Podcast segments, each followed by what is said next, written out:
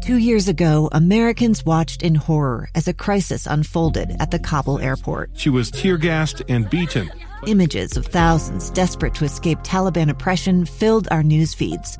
More than 80,000 Afghans made it to America. But the story didn't end there. It was very cold. There was no power, no heat. Who would help our newest neighbors? I'm Andrea Smardon. In Stranger Becomes Neighbor, you'll hear the stories of some remarkable refugees who left their homes and their dreams behind only to start over from zero. Their only possession was three blankets. And you'll meet Americans who stepped up to help them. You want me to come when you deliver your baby. What can one person do in the face of an international disaster decades in the making? That's Stranger Becomes Neighbor. Find us at kslpodcast.com, follow us on Apple Podcasts, or anywhere else you listen. Inside Sources with Boyd Matheson on KSL News Radio. Welcome back, everyone. This is Boyd Matheson, opinion editor of the Deseret News. Thanks for joining us on the extended version of Inside Sources today. Uh, very pleased to be joined by our friend pollster Scott Rasmussen uh, dialing in. Scott, how are you today? Doing great, Boyd. Life is good in New York City. A little different from Salt Lake. Though. Just, just a little different. Little different. Uh, well, in, in, reading your column today and some of the uh, new numbers that that you released, uh, it just struck me. I, I did an interview uh, that will air uh, next week with uh, Joel Peterson, chairman of JetBlue. he is doing a, a, new version of his book, The Ten Laws of Trust. And uh, we had this great conversation around many of the things as it relates to business and, and trust and what do you do when trust is breached. Uh, but you've been looking at this for quite some time, Scott, in terms of, of trust in government, trust in big institutions. Uh, tell us what you're finding.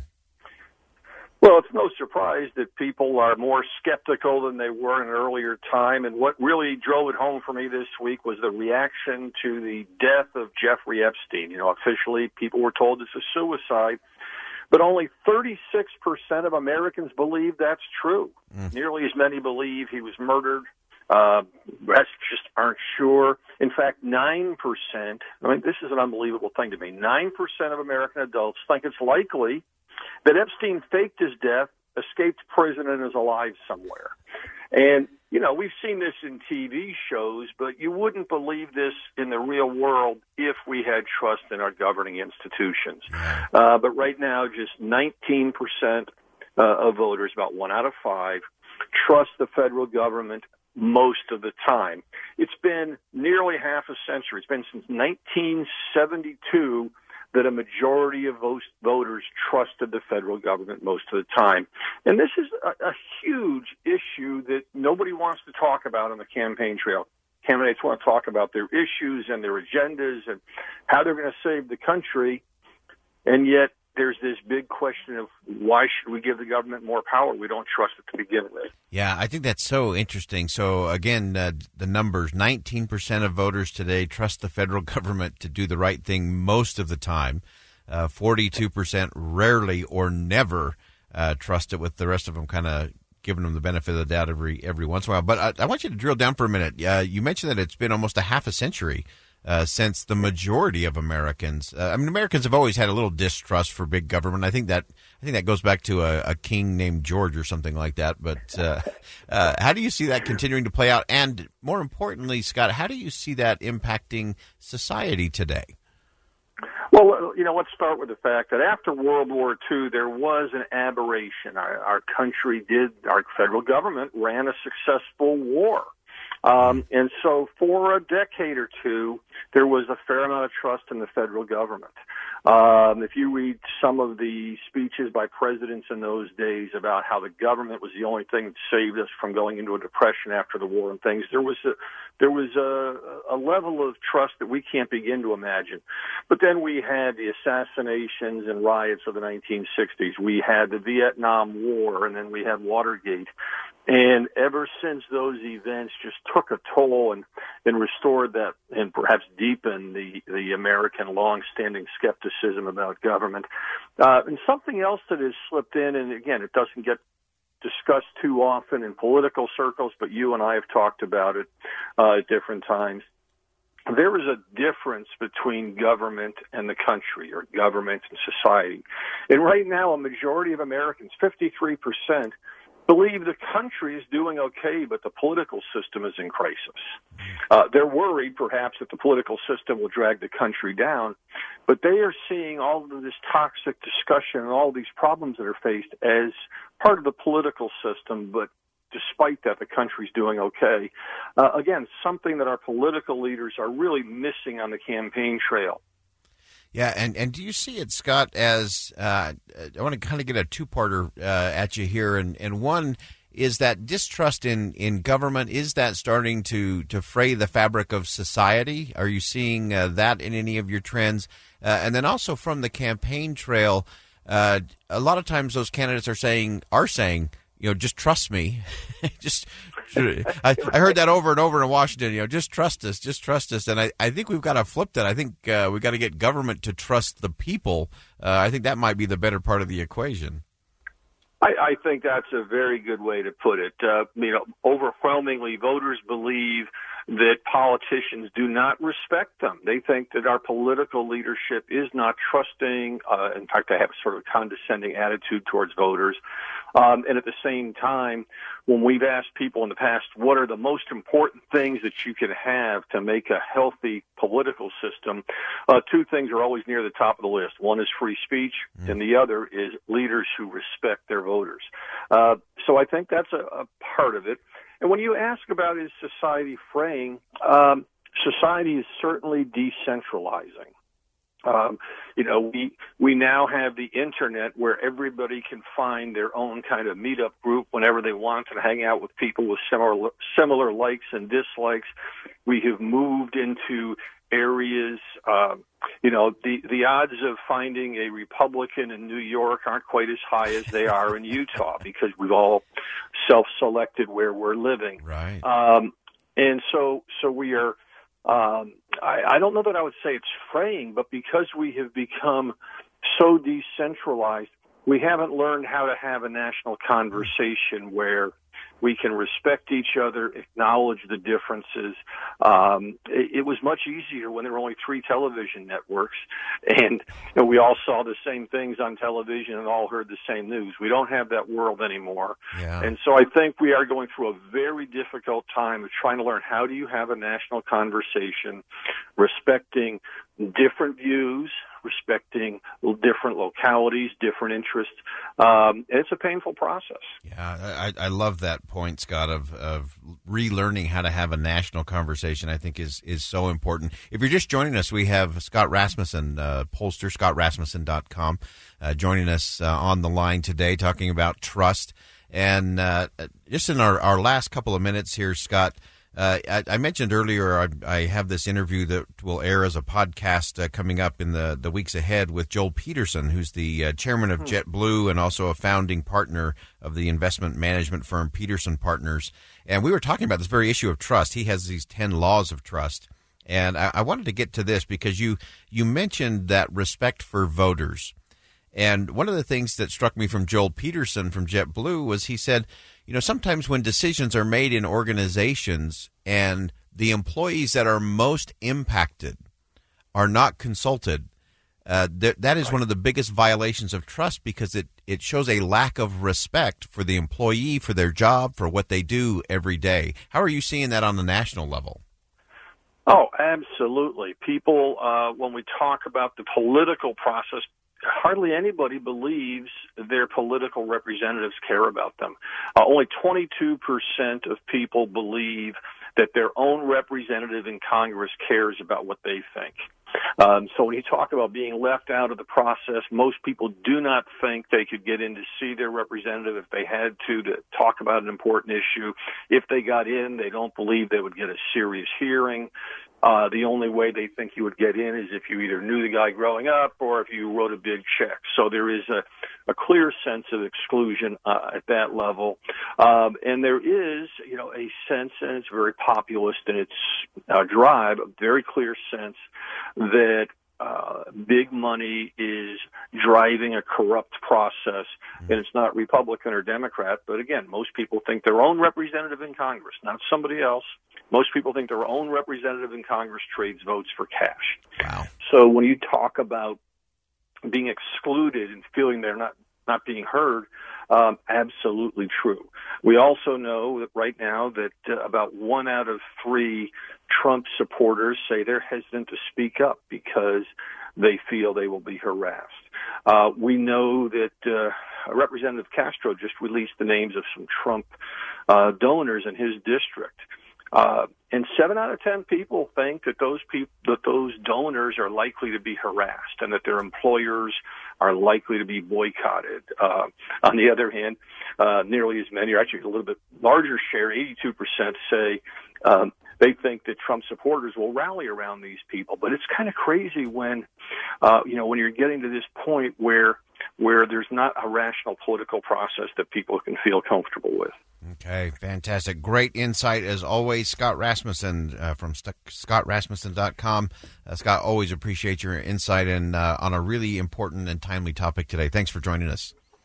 Thank you, Boyd. All right, we'll have uh, Scott back again real soon. Uh, always providing some some great things, and I, I love this connection to trust.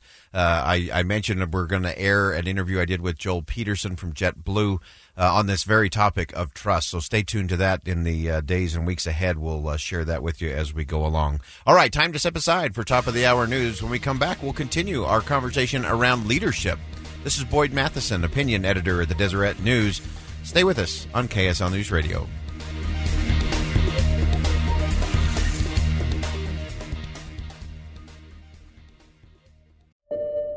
I'm Dave Cawley, investigative journalist and host of the podcast Cold.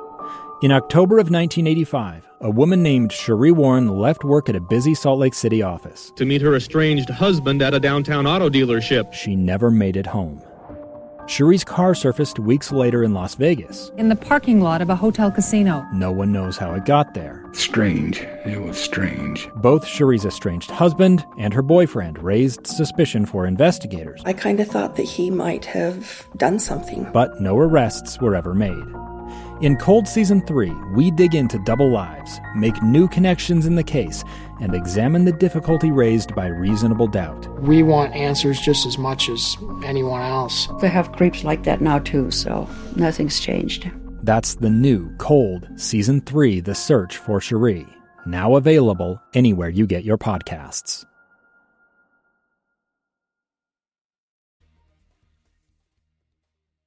Inside Sources with Boyd Matheson on KSL News Radio. Welcome back, everyone. This is the extended edition of Inside Sources. We'll be with you all the way till 3 o'clock today when we'll pass the mic off to the great Jeff Caplan, who will get you home safe and smart on a Thursday. Uh, we're continuing our conversation with Kevin Ormond, uh, great speaker, great leader, uh, great trainer. Uh, his book is called The Constitution of a Great Leader Leadership in the 21st Century. And uh, Kevin, we appreciate you being with us today. And I, I wanted to to ask you, uh, you've you are a cancer survivor. Yes, sir. And I want to talk about what did you learn about leadership uh, through that challenge and that test. well, you better uh, you better uh, train your next replacement for one thing because there's nothing quite like the feeling of the doctor saying, "Hey, kid." uh, if you don't do something about this, you're going to die. Mm. Um, uh, that's that that that unless you've experienced it, you can only imagine it. Uh, uh, it it just you know there's there's sometimes there's no tomorrow, and so you've got to train your replacement. You've got ideally you want everybody to be able to step up into a leadership role, and you've got to train them how to do that. Uh, it's a key element. Yeah, that, I, am so glad you said that because it's a again indicative of the society that we live in, kind of this win over rather than win with world that that we have. Uh, that there are a lot of leaders that not only are they not uh, developing and training their replacement, uh, they're actually hiring people that are less than who won't challenge them or who won't, you know, really give them a test or or give them a run for their money in terms yeah, of uh, of what they're doing. Those, I call those so-called leaders. I don't call them leaders. that's that's good clarification.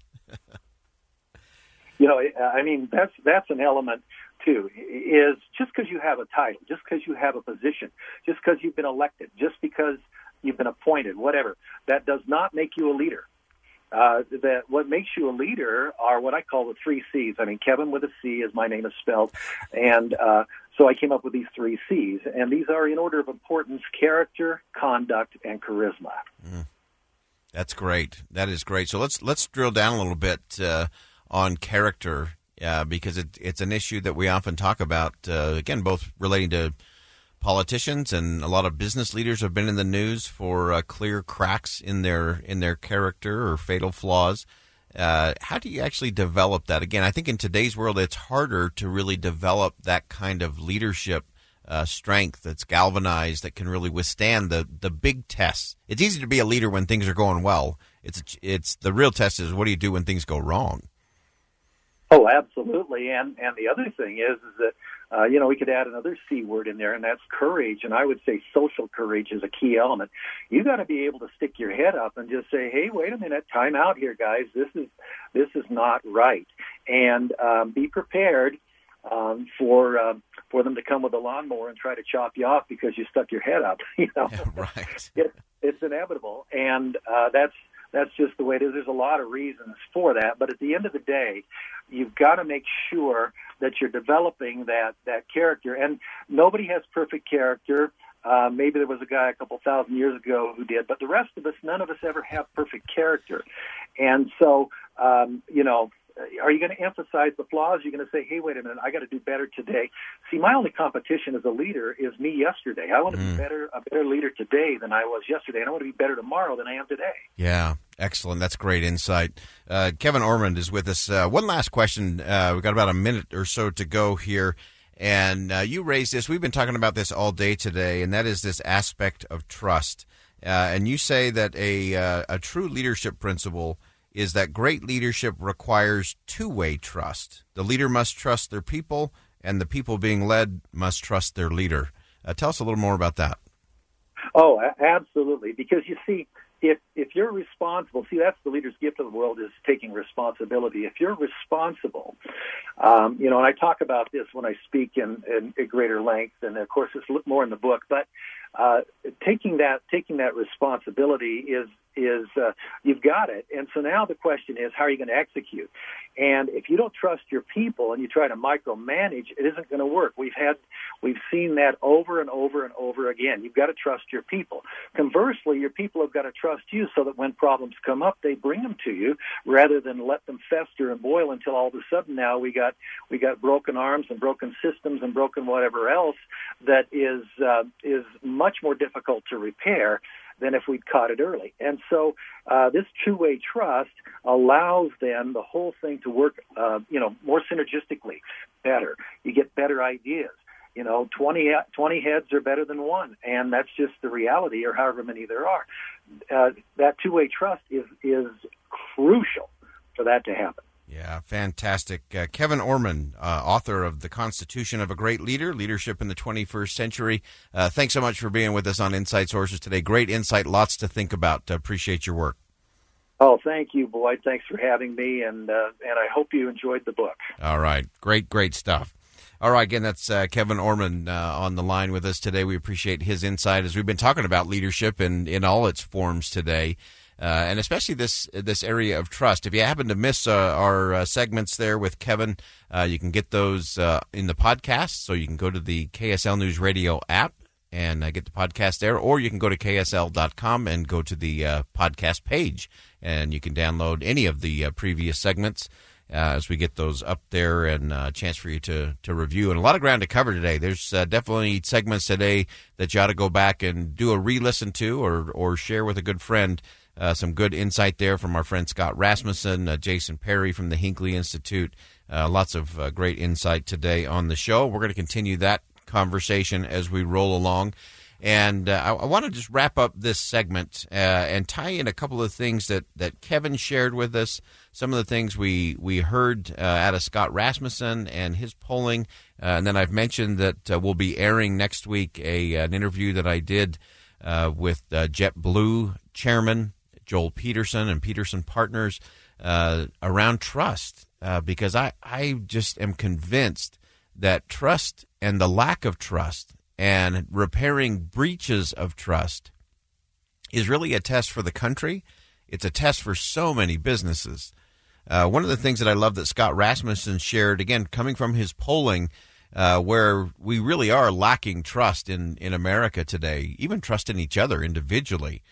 Uh, but Scott talked about this concept of the fact that the American people do not feel that their elected representatives respect them as voters. And I saw this over and over and over again as a business consultant that when employees don't feel like leadership respects them, that when big changes happen in an organization that they're they're not asked to weigh in, that nobody really gains an understanding of what their job is or what the processes are, what are the daily disciplines that they execute.